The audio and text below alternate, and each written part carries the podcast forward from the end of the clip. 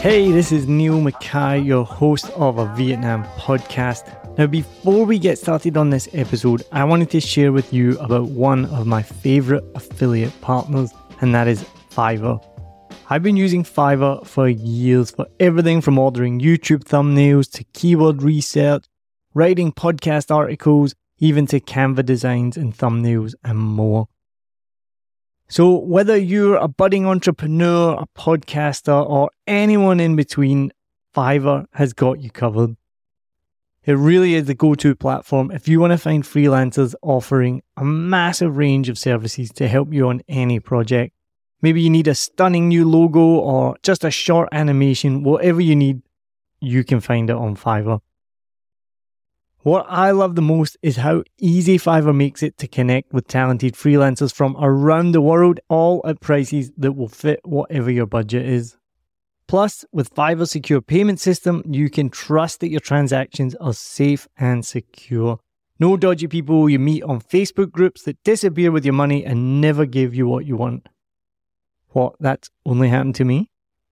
As an affiliate partner, I will get a small commission if you use the link and at no extra cost to you. As an affiliate partner, I will get a small commission if you click my link and you buy something, all at no extra cost to you. And best of all, you will be directly supporting the making of this podcast that you're listening to for free, but it is not free to make. So why we Head over to somewhere that you've probably never been before. It's called the show notes. So whatever app you're listening in, if it's Spotify or Apple Podcasts or anything at all, head to the show notes, click on my special link, and then you can browse thousands of gigs ready to help you with your next project. And now, let's dive into today's episode. Let's go. Thank you for listening to season 7, 7 Million Bikes, a Vietnam podcast. I'm your host, Neil Mackay. For those of you that listen to the podcast regularly, you'll know that Adrian and I have been in Vietnam now since 2016, so we know how hard it can be to find English entertainment here and meet new friends. Through the podcast and our events, we're building a community of like minded people so you can have fun, connect with others, and discover more of Vietnam. Become a member of the 7 Million Bikes community, and you'll get free tickets to our events, free 7 Million Bikes face masks, episodes a day early, behind the scenes content, and invites to special events for community members. If you join the community before the end of September and live in Vietnam, you'll get a free 7 Million Bikes face mask sent to you straight away. The link is in the show description, so check it out and join today. Thank you so much to our existing community members. We look forward to seeing you again soon. This season, we've gifted sponsorship of a Vietnam podcast to two amazing charities close to our hearts the Blue Dragon Children's Foundation in the north, and Saigon Children's Charity in the south. Please check out the links in the description to learn more about these amazing organisations and donate if you can. Don't forget to follow 7 Million Bikes on Facebook, Instagram, YouTube, and I cannot believe I'm saying this, even TikTok now. Enjoy the episode and thanks for listening. All right, welcome to another episode of 7 Million Bikes, a Vietnam podcast. I'm your host, as always, Neil Mackay. Now, my guest today is the founder and creator of the Vietnamese Boat People podcast. It's an award winning podcast which shares the stories of Vietnamese diaspora. Something we've talked a lot about with our guests who are children of people who were, in fact, Vietnamese boat people. She's the youngest of seven children and was born in Nha Trang here in Vietnam before her family risked their lives to flee Vietnam. My guest today, I'm very excited to have on, is Tracy Nguyen Mang. Thank you for coming on.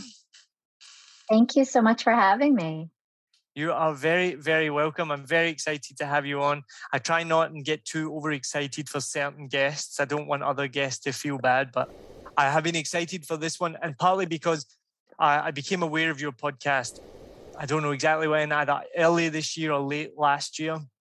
and and then all of a sudden it was one of those things then the topic just kept coming up with my guests because if you look back through i have a lot of Viet Kieus or vietnamese overseas i know different people use different terms but people that are um, the diaspora from around the world which i'd never even heard that word before and then now uh, i realize that it's, it's a really important term and it's especially for vietnamese who are now very much spread out across the world so honestly, as soon as I heard your podcast, which is really amazing, um, congratulations on that, and congratulations on winning an award. That's amazing.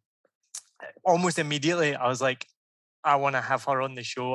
So look, let's get into it. Um, tell me all about a Vietnamese boat people because I've listened to it. I love it. I think it's unbelievable. Um, for me as a non-Vietnamese person, I've lived here a long time, obviously.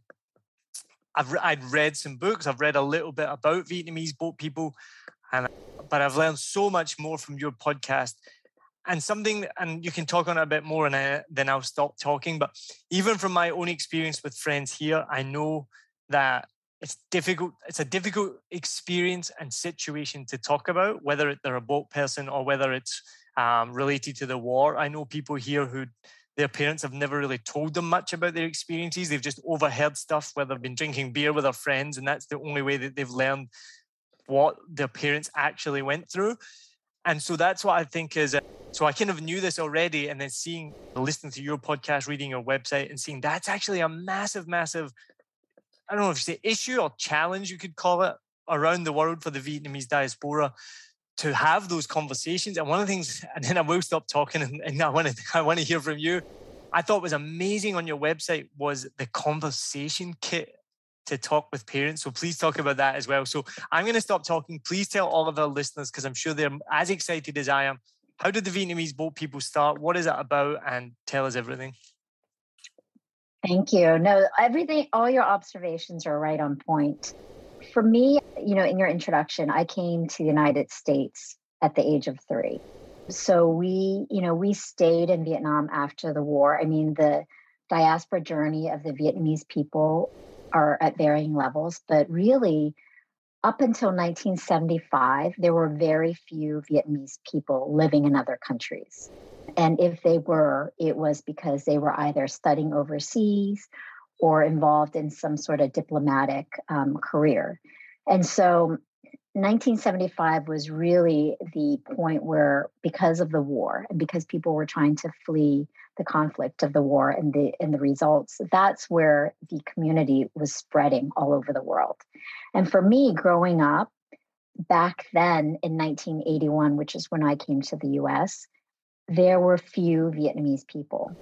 They were starting to populate, but for and depending on where you lived in the United States, you might be surrounded by a community where like they were familiar with other Asian groups like Chinese Americans, Japanese Americans, but Vietnamese Americans, like uh, they don't really know anything about Vietnamese people other than the war because that was what was being portrayed within the US media.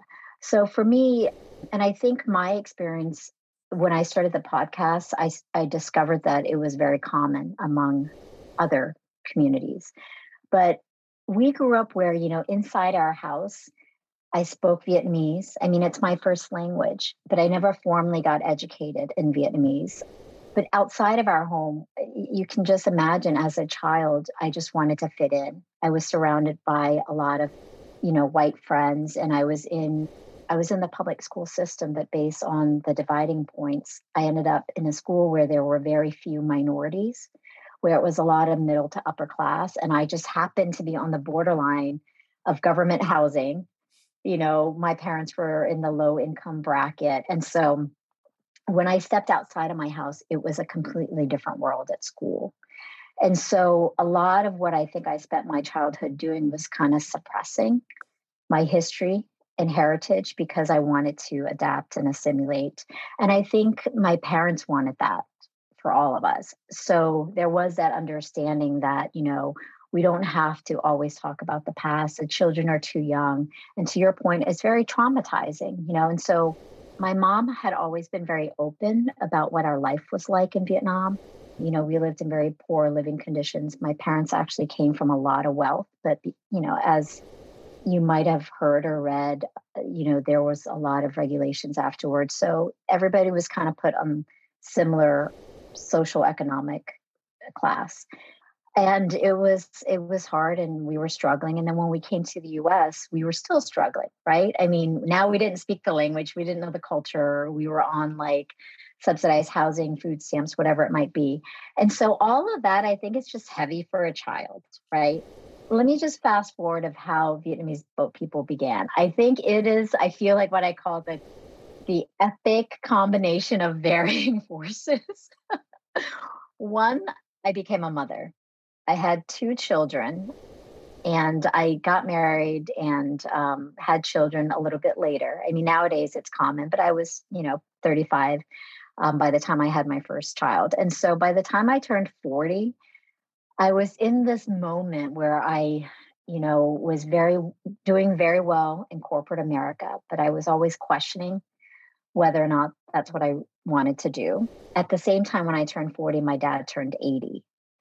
And I'm the youngest of seven. So, you know, his, my children were born, and my dad was 80, and my youngest child was two. I think my other one was three. And I just felt like, oh my gosh, you know, I don't know how much longer my parents are going to be around. And I just am not sure that I know enough about our history to be able to even tell our children. And also like all these things were coming back to me. You know, I my children were born in New York City. And also this generation of parents were crazy. I mean, I was constantly looking for the best preschool, every, uh, you know, gadget that came out, learning or comfort, whatever it might be to raise your child. I was all over it. I was like monitoring their poop schedule on my mobile app, like crazy things that like my parents never had the time to think about. Um, and you know we bought our first house both my husband and i had demanding jobs so we had a nanny to take care of the kids so I was just at this phase in my life where I was like, everything that I'm able to provide for my children today is nothing that I grew up. You know, uh, we came from very humble, modest beginnings in the US. And so it just felt like I was distancing them from all the history and the upbringing and it also made me question like the values of how i was raising my children. And so all of these forces going on in my mind. So finally one day i said you know what? I should just record my family story. And i bought a mic and i went down to dc because my parents were in northern virginia at the time. And i just said hey i'm kind of starting this oral history for our family can you just like tell me the story because I just, you know, I want to save it for like the grandchildren. I was like, I feel like growing up, you told me bits and pieces of it, and that only came from mom. Um, and dad never talked about it, my brothers never talked about it. And so my family is it goes four boys and three girls. And so my oldest brother and I, the age gap is 17 years. And in 1979, my dad left with my oldest brother in uh, 1980, my three brothers were teenagers. They escaped by themselves. And then in 1981, my mom took my sisters and I, and I was three, and my oldest sister was 10. So these were three separate escapes, three years apart. And if your listeners are not familiar with these journeys, it was very expensive and risky to leave at that time. So, for an entire family of nine to leave together, one, we could not afford it, but two, it was highly risky. And then also the thought process is if some family members can make it, you know, outside into the United States, perhaps they can send money and support the ones that are left behind. So, that is a very common theme among families back then when they were trying to flee the country. But my brothers had a really hard time because they came here as teenagers. So they were already put in the school system in high school, if you can imagine. And they didn't speak the language. And back then, there was no ESL, English as a second language. That course is now common in the public school system, but they didn't have that back then. So my brothers went astray, you know, as they became teenagers and young adults. So, like, our relationship wasn't close and i was too young to even like ask them the right questions or even be curious to be quite honest my dad is your typical i think vietnamese man very quiet very reserved I actually don't remember having a real conversation with him longer than 20 minutes. That was just how our relationship was. But now I was 40 and I'm like, what the heck do I have to lose? and and I think I think what, as soon as I told my dad that I said, you know what, I just want to share this with the grandchildren, dad. I feel like I don't really know anything. Like I don't really know how you and mom met. I don't know like what your escape was like. So for the first time, my dad and I talked for 6 hours. I'm not kidding. Like we didn't even eat like after breakfast we sat down we skipped lunch. I mean maybe we took you know restroom breaks and had some coffee and water but my dad was just so open and honest and i learned so much about what it was like for them through his perspective too which i think is very different.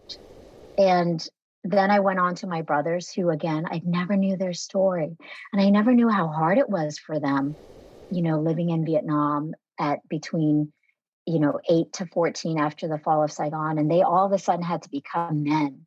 They had to go out and earn a living because they had these two, ba- you know, three baby sisters that they were trying to help my parents raise. And it's, it was like their entire childhood was gone. And even in the US, it was gone, right? Because now it was like a whole different set of challenges that they had to come through. So I collected all of those stories. And along the way, I was also reading other books and stories and I was doing research on oral histories. And I didn't know what to do with the recordings, to be honest. I was like, okay, so now I have like over 20 hours of family recordings. I'm like, I could just stash it away and be like, I did my job. You know, um, I don't know everything, but I feel like I know so much more than I ever did growing up. But I had this itch in back of me that said, you know what? I cannot be the only one trying to understand this. And I, when I was reading oral histories, or actually researching oral histories and going to universities and trying to find these like audio archives that are so impossible to find and written archives. And I just thought, ah, you know, of course we don't know about this because any oral history project that's been done is like hidden somewhere in like a university or a library. And, and how is the everyday person like me supposed to be able to to know it? And I also started reading other books like around that time. The Sympathizer was extremely popular. I know that's fiction, but it's based on a lot of like lived experiences, as you know, how Viet Thanh Nguyen came up with the whole plot. Thi Bui's The Best We Could, which I love. It's a graphic novel about just her upbringing and her parents' background. I read uh, Thanhha Lai, Inside Out and Back Again. So all these books I was absorbing. And what I was also finding, which I think when we started the podcast in 2018 is so different than what the environment is right now for Asian American narrative. I just was finding that there were a lot of pub there weren't a lot of published books, number one. Number two, the ones that were published were typically memoirs or about an individual story. And I said, you know what, what about like just everyday people like me? Who want to share their story? Or what about like just letting other people kind of reconnect with their own family stories? Even if their families aren't talking about it they can learn about this history through other people's stories. And i also just loved podcasts at the time because i was commuting a lot so i was always always listening. So i know i'm rambling but long story short i said i'm going to start my own podcast I have all these recordings, and the first season is going to be about my family. I'm just going to put it out there. Um, and it's going to be highly curated because I think Vietnamese people, our heritage is centered around food, community, and story. And I thought, you know what? It's going to be curated and it's going to be like storytelling and that every episode is going to be centered around something unique or specific to this individual's experience and perspective.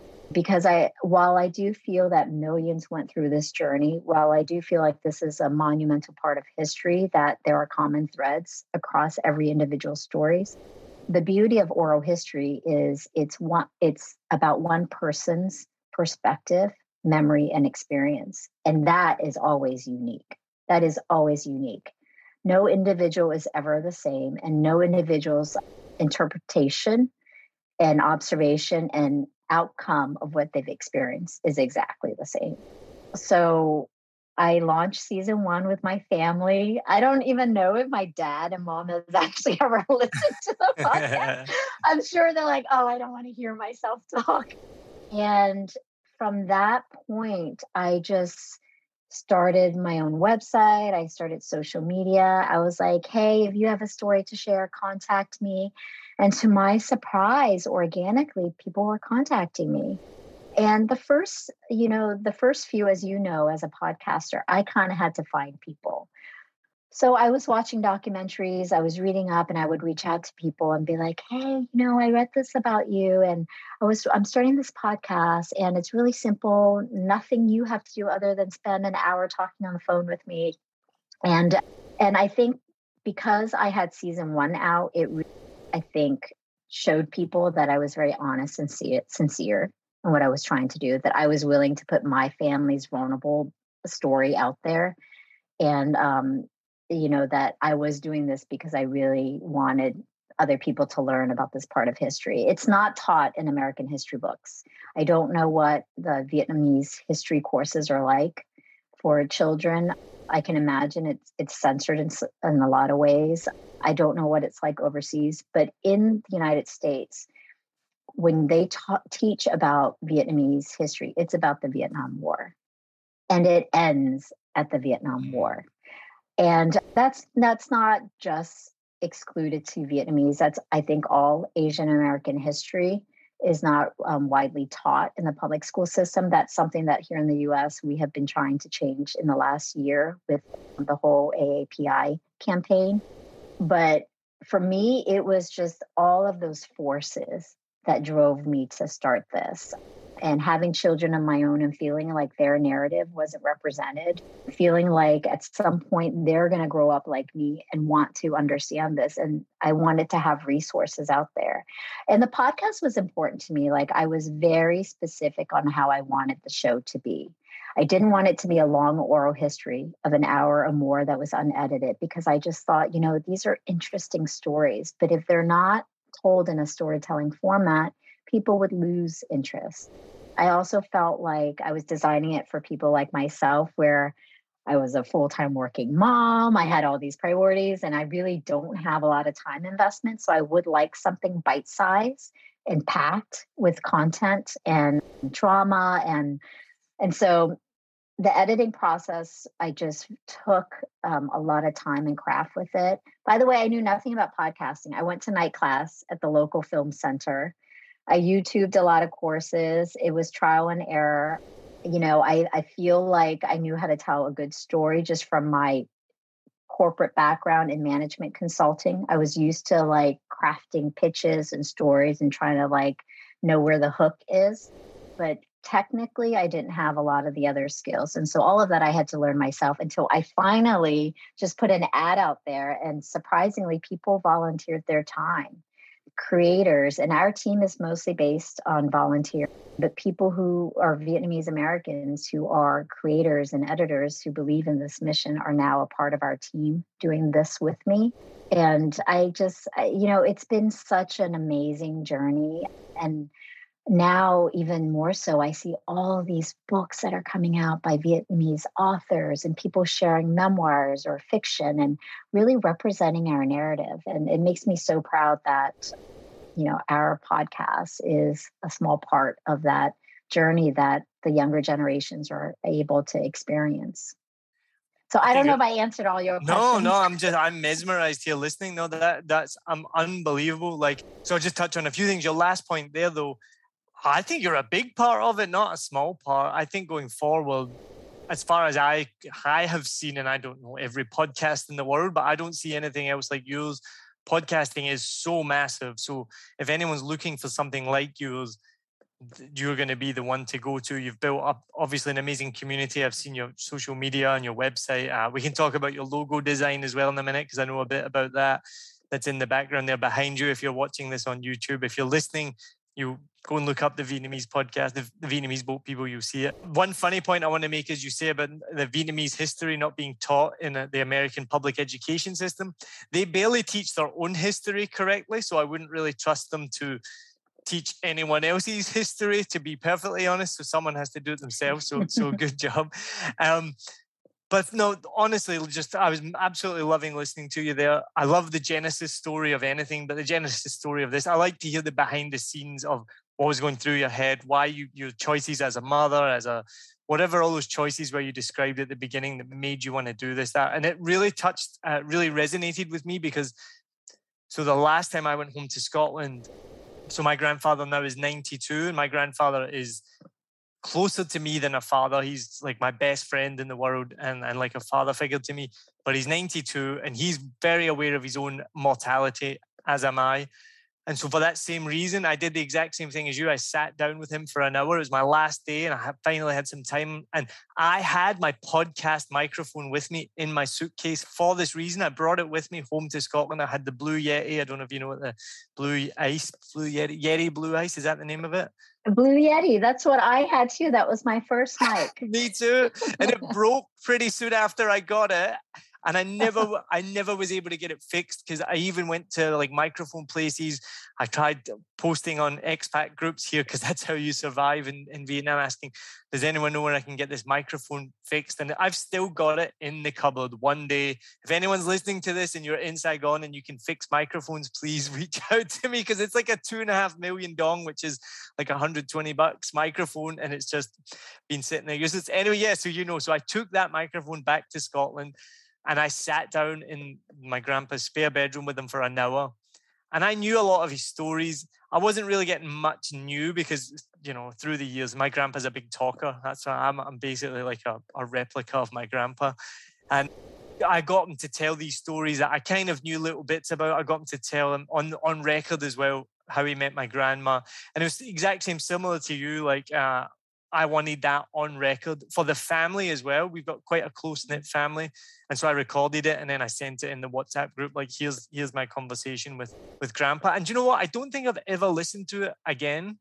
And it, I see it on my computer in my folder that, that I have, and I see it. I'll, I'll listen to it one day. I don't really feel the need to yet but so so beautiful to hear your story and sorry at one point you might have seen me looking at my phone and i wasn't being rude what i was looking up you were talking about books and one of the things that I don't know if you know, there's a website here called Saigoneer, which mm-hmm. features mm-hmm. up, you know, Saigoneer, and they just posted this book. I immediately went and uh, downloaded it on my Kindle, and I, have just started reading it. It's called uh, what's it called? Build Your House Around My Body by Violet Kupersmith. Hmm, I haven't heard of it. I'm going to write it down. Yeah, I, I, can send it to you as well. But yeah, Build Your House Around My Body by Violet Kupersmith.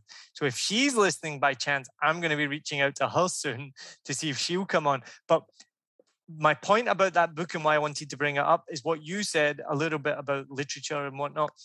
The reason that this book was highlighted is because it's one of the few books that is not about the Vietnam War. Because even here in Vietnam, most and I don't know what Vietnamese writers write about, obviously, because I can't read it. But this is what the article said, which really caught my attention was most Vietnamese literature is centered around the war because that is just this such a kind of big center of gravity for Vietnam. And this book is a, I think it's fiction. It's maybe based on fact a little bit, but it's a, um, it's not like a story. It's not like a memoir or anything but they're saying it's a really good book because it's not based on the Vietnam War, but it's still based on Vietnam and the situations and the the, the lifestyle. And I've only just read the first couple of chapters, but being someone who's lived here that long, you re- I realize, you know, if you read this in the US, you're like, oh, yep, okay, all right, okay. But I'm reading it and it's like he rolls his bike down the small ramp outside the front of his house. And I was like, yeah, I know exactly what that looks like because we all have them. He was eating chew by the side of the road. And I'm like, so I don't, so if you're reading it from the US or from anywhere in the world, you have to read it and picture it in your head. Whereas I read it yeah. and I'm like, yeah, that's like down the road, you know? I mean, it is so hard, but like you said, to really um, talk about Vietnamese diaspora with it not touching on the war in some capacity, right? Like it is the um, the point in which the diaspora overseas really exploded. But it also is such, a, it's not just the Vietnam War, it's the centuries of war that Vietnam had had to endure, right? I mean, the country was never really ruling itself. And I know we didn't want to like dig into too much politics on the show, but it, it's a country that has been colonized and really never really had its own voice. I think it's still trying to find its own voice, it, but it's doing an amazing job. But so it's hard to get away from all of that mm. war conflict. The one thing about our podcast that I also emphasize to your point is that we are going to touch about we are going to touch on the war, but it's not about the politics of, of the war. It's about the impacts that the war had had on individual everyday citizens, Vietnamese families and individuals. But I always say that our show and our stories really what it centers around is what I call the human spirit. So, a lot of what we curate in our storytelling format is I try to build an emotional connection to the listener like i want the listener to feel like he or she really understands this individual story as they're listening to it almost as if like they're sitting in the same room having coffee together or like tea or talking over a bowl of and really like intimate face to face like you know i'm going to give you a peek into my diary type of thing so, like, emotional connection is really important to us. But when I say centers around the human spirit, is because I, I do believe that every story that we've tried to tell, and this, that there are common strengths and emotions and resilience that humans in general have within them. And this podcast just happens to be sharing it about the Vietnamese community but you don't have to be Vietnamese to be able to connect to that inner strength to know that like yes times you know can be very difficult but we all have it within us to really fight through it or to heal in some capacity even if we're still fighting through it. And so that's what we try to do with our stories is that you know yes the history of it is always going to go back to the war in some capacity but it's not about the war. It's about just you know, people in general. And we hope that, and we always try to end every episode with something that I call subtly inspiring. So, like, I always try to have a message at the end that says, you know what, we hope that you take away some inspiration and motivation from the episode without, you know, literally saying those words. Both Saigon Children's Charity and Blue Dragon have emergency COVID appeals. The outbreak of the Delta variant is wreaking havoc on vulnerable communities across Vietnam. Families are struggling to survive. They need your help, especially impoverished children in lockdown areas. You can sponsor a COVID backpack now with Saigon Children's Charity containing food staples, hygiene necessities, books, and games to a child in COVID affected areas in Vietnam so that they know they are taken care of physically and mentally. Or in the north, you can donate an emergency food pack through Blue Dragon. It contains fruit and vegetables, rice and staples to keep children and families going. Food will be bought locally and will include a mix of fresh food and longer lasting items. For families who are hard to reach, your donation will provide a cash grant to buy food at the local market. The links to donate are in the description, and if you're in a position to, please donate whatever you can. Thanks you know, people in general. And we hope that, and we always try to end every episode with something that I call subtly inspiring. So, like, I always try to have a message at the end that says, you know what, we hope that you take away some inspiration and motivation from the episode without, you know, literally saying those words. No, you do a fantastic job. And listening to you now talk about it makes me realize again even more. So you're talking about this format that you've went away and learned how to do. And I guess as a listener, I just listen to it and enjoy it.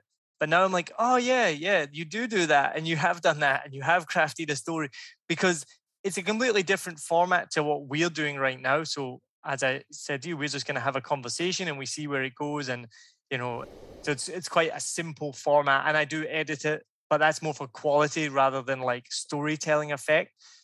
But for you to go away and learn how to do that and then craft it to make because you do you have to I, I know how editing works and just editing this format can take a lot of time.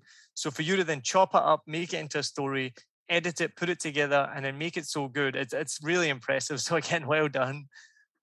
Oh thank you. Yeah there's a lot of i say love sweat and tears and i the tear part my team and I always laugh about because we're like, these are like tearjerker moments. Yeah, there's a lot of them. Just listening to the yeah. stories. Yeah. But yeah, I mean, and I'm I'm so lucky to have a team that's willing to pour hours into this. And y- you get it as a podcaster. Like our shows are by design 30 minutes or less. We have some that are the exception, but the majority is 30 minutes or less.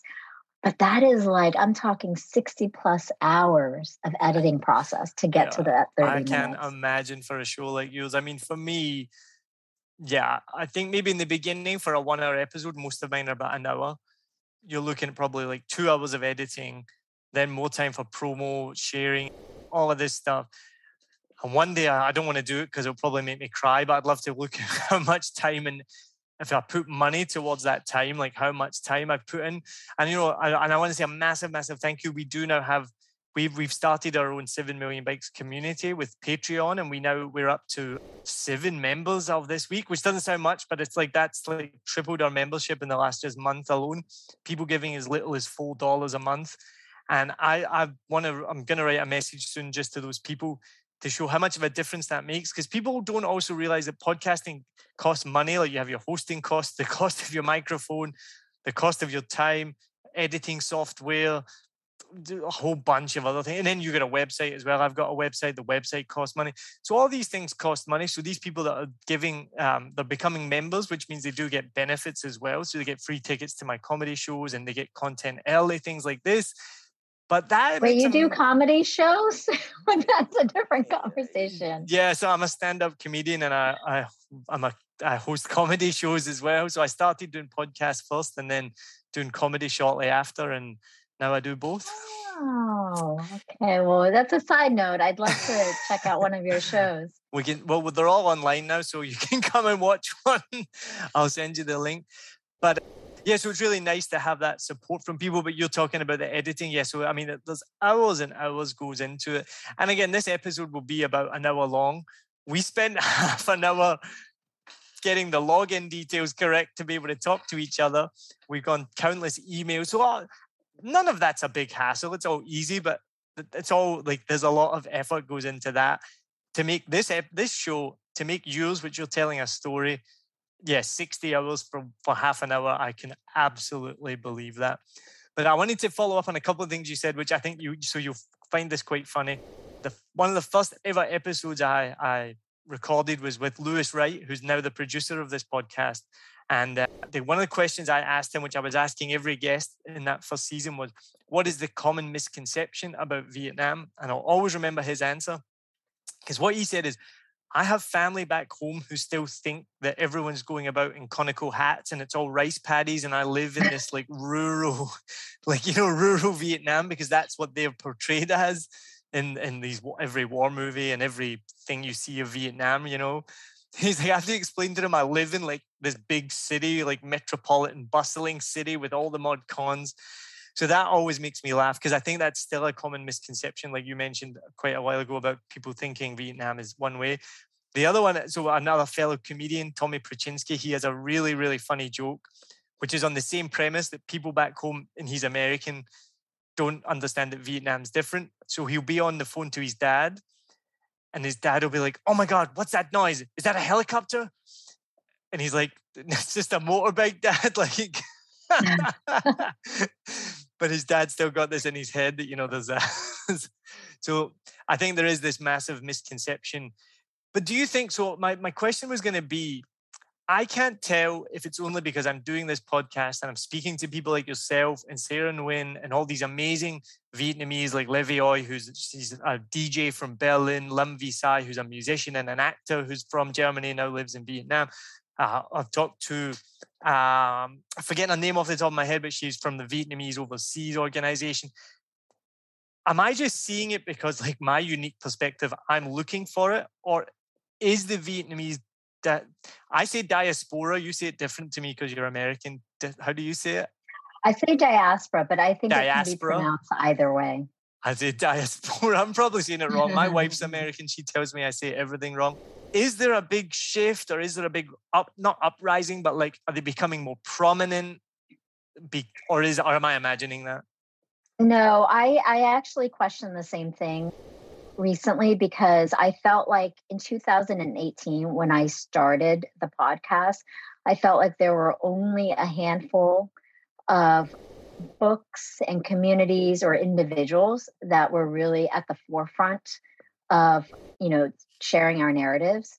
And then I saw more and more. So I was like, is it just because I'm paying more attention Mm. or I'm in this space and I'm swimming in this circle? And I think it's a combination of both. What I do think, and we, this is part of our, how we defined the organic growth of Vietnamese boat people podcast. I think that what we're seeing is that generations like myself and younger, we're all coming of age. And what that means is that the, you know, we're at almost the 50th anniversary of the fall of Saigon. So it, it feels like it's the pivotal moment in which our generation, it's not that we have forgotten about the past, but we we have less of a baggage than our parents do.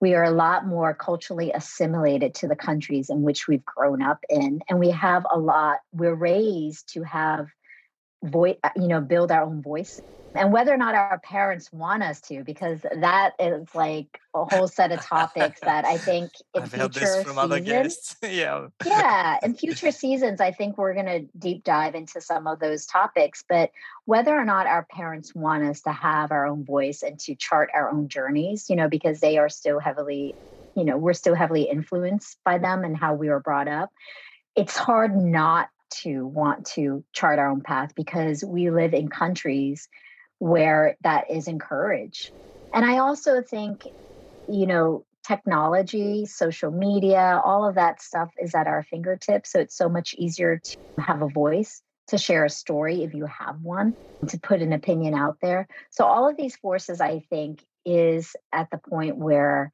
my generation, Sarah's, people that are younger than us, I think you're going to see more and more of it. I think we come at it from a very different perspective than our parents. I think in some ways, my, our parents had experienced so much that it was too hard for them to think about anything other than survival and success. And the interpretation of success between generations is completely different, right? But for them, it's like all those sacrifices that they've made. It doesn't matter if if if you aren't, you know, have a lucrative job, have a home, getting married and raising kids. For most of them, that's what success is is be or, and, and having a great education because it's all of those things that when they were growing up they didn't really have a chance to do and so they have you know worked so hard so that their children could and i just feel like we're coming of age we're in this environment where like we're you know we're we have a lot more confidence to Mm. speak up and speak out and I think to answer your question, I think it's a little bit of both. I think we, because of the media space that we're in, we're seeing a lot more than maybe the common person. But I also think it's a lot more available. Like I was speaking to, so one thing that our podcast reaches that I didn't intend it to reach was actually teachers and professors. So I created just for like everyday people who love podcasts or who just wanted to be able to, you know, learn about the Vietnamese diaspora in bite size.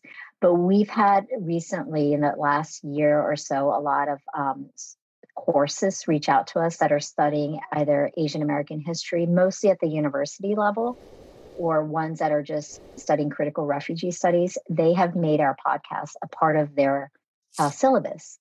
And it's because they were like, well, it's so great because you're sharing these experiences that we teach on paper and via textbook. And now we have something that is like, you know, in first person, that someone who's lived through things that, you know, our students are reading. Like they can now, you know, People could interpret be it writing papers experience. about your podcast. That is insane. I mean, and we've had we've had uh, graduate students reach out and say, you know, would it be okay if we reference your podcast as part of this study? And I'm like, please, we designed it for public use. I was like, yes, it's free, it's for your taking, and I hope that you know it, it opens up different perspectives for what you're trying to study. But those are the things where I think that nowadays going back to the part about how just our history isn't taught when we were growing up nowadays our children are at least in some ways, getting more exposed to some of it than we ever have. So I think I think it's only going to go up from here. Oh, hopefully. So to to carry on what you said, I do agree. I kind of thought it is that coming of age. It's that time where people are between you know that 20 to 40 age as i said like you know people who are becoming djs or fashion designers every day this week it's about Cong Tri's design some other dress that a famous person's wearing you've got kelly marie tran who's in star wars you've got all these Vietnamese people of that age coming of age and making positive contributions. Not that they weren't making positive contributions before, but now more visible contributions. And and then it comes through like the coffee and the food as well. The food obviously but i think that's maybe what's changing is vietnamese just used to you just used to think of vietnamese food you know there's a whole episode on bloody king of the hill about how he ate fun it's the most amazing thing in the world. It's the stupidest episode i've ever seen. You know what i'm talking about? Now you know it's uh, it's different. And i while you were talking there it made me think have you watched master of none by aziz ansari? Yes so the episode when him and his friend kind of do what you do and they interview their fathers, or they don't interview them, but they talk to their fathers because they realize it's first generation. Are they first? I always get this confused. Are they first generation immigrants, second generation? So everybody gets this confused, actually. Yeah. Um, okay, good. First, I felt really bad there for a second. I was like, how am I getting this wrong? No, everybody gets it confused because um, it depends on what you're referencing. So, first generation immigrant is when you were born in a different country and you came to that country as an immigrant. You know, second generation is your parents were the one that came and you were born in this in the new country. But everybody gets it confused because, you know, I call myself first generation Vietnamese American and I'm technically 1.5 is a term like we had a whole season on 1.5 and 1.5, the definition really, or how we've interpreted on our season, is that you come here as children. So you're kind of not like immersed in yeah. your Vietnamese culture in Vietnam because you never really grew up there. But you're not really American either because yeah. you came here as a child. So we call this hybrid world, and that's where the like 1.5 generation. Yeah but everybody gets it confused. I still get it confused. I feel like use it however you like. And just explain the context. well, yeah. Well, we had a guest on the last season, or even the season before, Kristen Wynn, and I'd never heard of this term before. He described himself as a third culture kid. Mm, Have yes. you heard this one? So his parents were from yes. two different cultures one of them was his and dad he developed was Vietnamese, own. and then but he was born in the UK, but his mum and dad, so he was from these three cultures. Now I'd never heard that before, and I was like, wow, okay, that's a whole nother like. Yes. So third culture is similar to that hybrid definition I just use. Is third culture is essentially when you neither are deeply rooted in one or the other, but you're a hybrid of both, and so you therefore have developed or you're part of a community of a third culture. And I think it actually originally started with maybe like the expat community. So expat kids were kind of in that hybrid world. But since then, it's very much talked about, you know, in generations like mine, where like we are living in this third culture, right? Because we have the Viet culture, but a lot of ways it's evolved too, right? So Viet culture in America is not necessarily the same exact Viet culture that's happening in Vietnam, right? So I think I think third culture that's what it's about. It's sort of like this hybrid combination of different cultures and countries that then the individual takes forward. Well, touching on this, and this was I was going to ask you about this. So you left, you arrived in America in 1981, right? And so you learned. You said you spoke Vietnamese, and you well, you speak Vietnamese. You learned from your parents. But we've learned this on the podcast through interviewing people. You speak a different Vietnamese to people in Vietnam. And I found this fascinating that Vietnamese language for people who left around that time period, their language stopped. So, like the word for airport is the one I always can reference. So, there's now a different word for airport than from when your parents left. Wait, what is it now? Phi Chung is how I would say airport. It's not Phi Chung. I can't remember now. My, you know, I, I, I don't know. I can't speak Vietnamese and I can't even remember the basic parts. But Phi Chung was the one that one of our guests. It was Tam Le. I don't know. Do you know Tam Le, who's based in Houston? She's the the chef.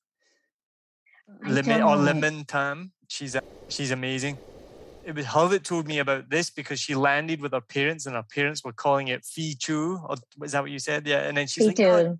And she's no, no, it's not that. We don't call it that anymore. And then I had a guest on this season just came out, the episode just came out, Toin Va, who runs a, a language school here. And her target market is Viet Kieus and teaching Viet Kieus and updating their Vietnamese because they moved back to Vietnam thinking they can speak Vietnamese. And then they speak Vietnamese and people are like, what is that yes. you're talking?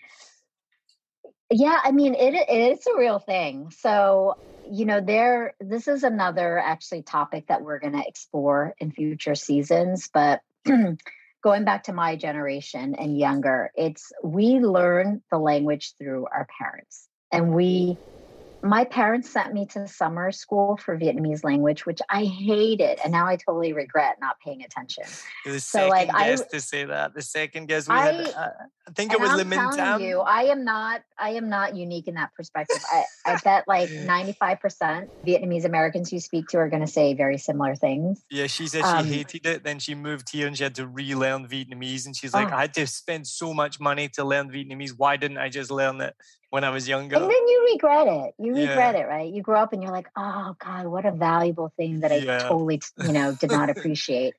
but so yeah, I read and write like an eight year old. I speak probably more like a 16 year old.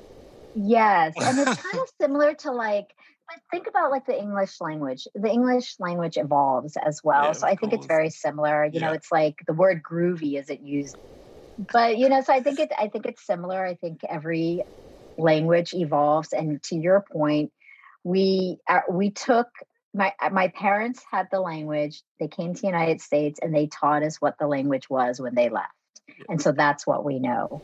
But there is this whole, I think, I would call it sort of like almost like similar to the coming of age. I it's like a 360 journey where I think, you know, our generation w- lost our language essentially. Like even if we kept our heritage, we've pretty much lost our language. And I think there's a movement to circle back. Like right now, I really would love to teach my children Vietnamese. I've been trying to. I, I live in a mixed race household. My husband's not Vietnamese. So, like, it's really hard to be disciplined when you're the only one in the house. And that was even harder because I was a full time working mom. And so, like, they weren't interacting with me as much as they were with like their preschool teacher or you know so it becomes very difficult. But i think the 360 is that like everything that we try to not focus on growing up like who needs vietnamese language? I'm just trying to learn english. I'm just trying to like make it in school and succeed is coming back to be like oh my god my kids have to learn vietnamese. Like they can succeed in both vietnamese and english. Like why did i ever think that you couldn't do both you know so you're seeing that and i think it's in other cultures too i don't think it's limited to just vietnamese culture but it's i think it's part of just like the um the immigrant journey to be honest like mm-hmm. any immigrant family comes over and as much as you want your children to hold on to their heritage you also want them to assimilate so you're a lot more forgiving right mm. when they start to learn the english language versus try to retain their heritage language. So um, I think it's just kind of that journey that we're experiencing. Yeah, absolutely. Yeah. So tell us before we're going to go into the final questions that we ask everyone. Tell us what's coming up. Tell me more. I, I said in the beginning, tell me about the conversation starter kit. And I, yes. I do want to mention going all the way back to the beginning, you you touched on your parents' story. There's seven of you, you left in different stages. I've listened to the episode, obviously, as I've said, if you're listening, please go and listen to the Vietnamese boat people. Listen to that first episode. It will blow your mind what your family went through. And they all successfully made it to the US, right? Which is just yes. like the odds are so stacked against you, which is unbelievable. Before we started this episode, I was just telling my wife about it, and I was like, "You should." Her parents went through this amazing thing. Like the brothers had to hide in the house. The authorities came after them. Like the the one I was telling her I was like, you know, your, your mum had to get the whole village to lie that your dad had like taken yeah. off and like what was it? Was it he'd lost loads of money and he'd just taken off or something like that? Yeah. Um, I was like, just unbelievable what this family went through to get there. So yeah, please go and listen to that. So before we get through to the final questions, though, just tell everyone about this conversation starter kit because I think when I read that, I was like, wow. As you can tell by the way I've been talking, I've interviewed lots of different guests who we've touched on this subject lots of time. And when I saw that on your website, I was like, wow, I bet that's so helpful to so many people. Yes, no, I appreciate uh, you asked. Thanks for listening to this episode of 7 Million Bikes, a Vietnam podcast. We hope you enjoy hearing our guest stories. If you haven't already, please make sure to subscribe to the show and turn on notifications so you never miss a new episode. Thank you so much to our producer, Lewis Wright, for making sure the show sounds as good as possible for you. And also a big thanks to the 7 Million Bikes community members and everyone who supports us. Don't forget, if you haven't already, you can join the community today. The link is in the description, and you'll get free event tickets, free 7 Million Bikes face mask, and invites to special member events. Also, follow us on Facebook, Instagram, YouTube, and I'm still ashamed to say this TikTok. Most of all, if you can, please donate to Saigon Children's Charity or Blue Dragons Children Foundation's COVID appeals. Remember, we have six seasons of stories to share with you, so check them out if you haven't already, and we hope you can listen to future episodes too so you can laugh, connect, and discover. Cheers!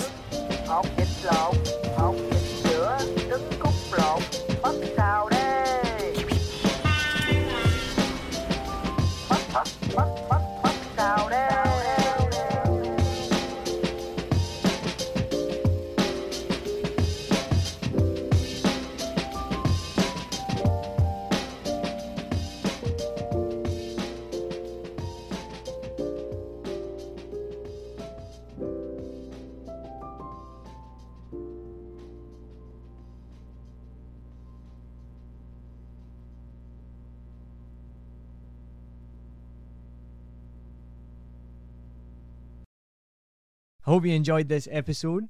If you're like me, you may use your laptop at places where you have to use public Wi Fi.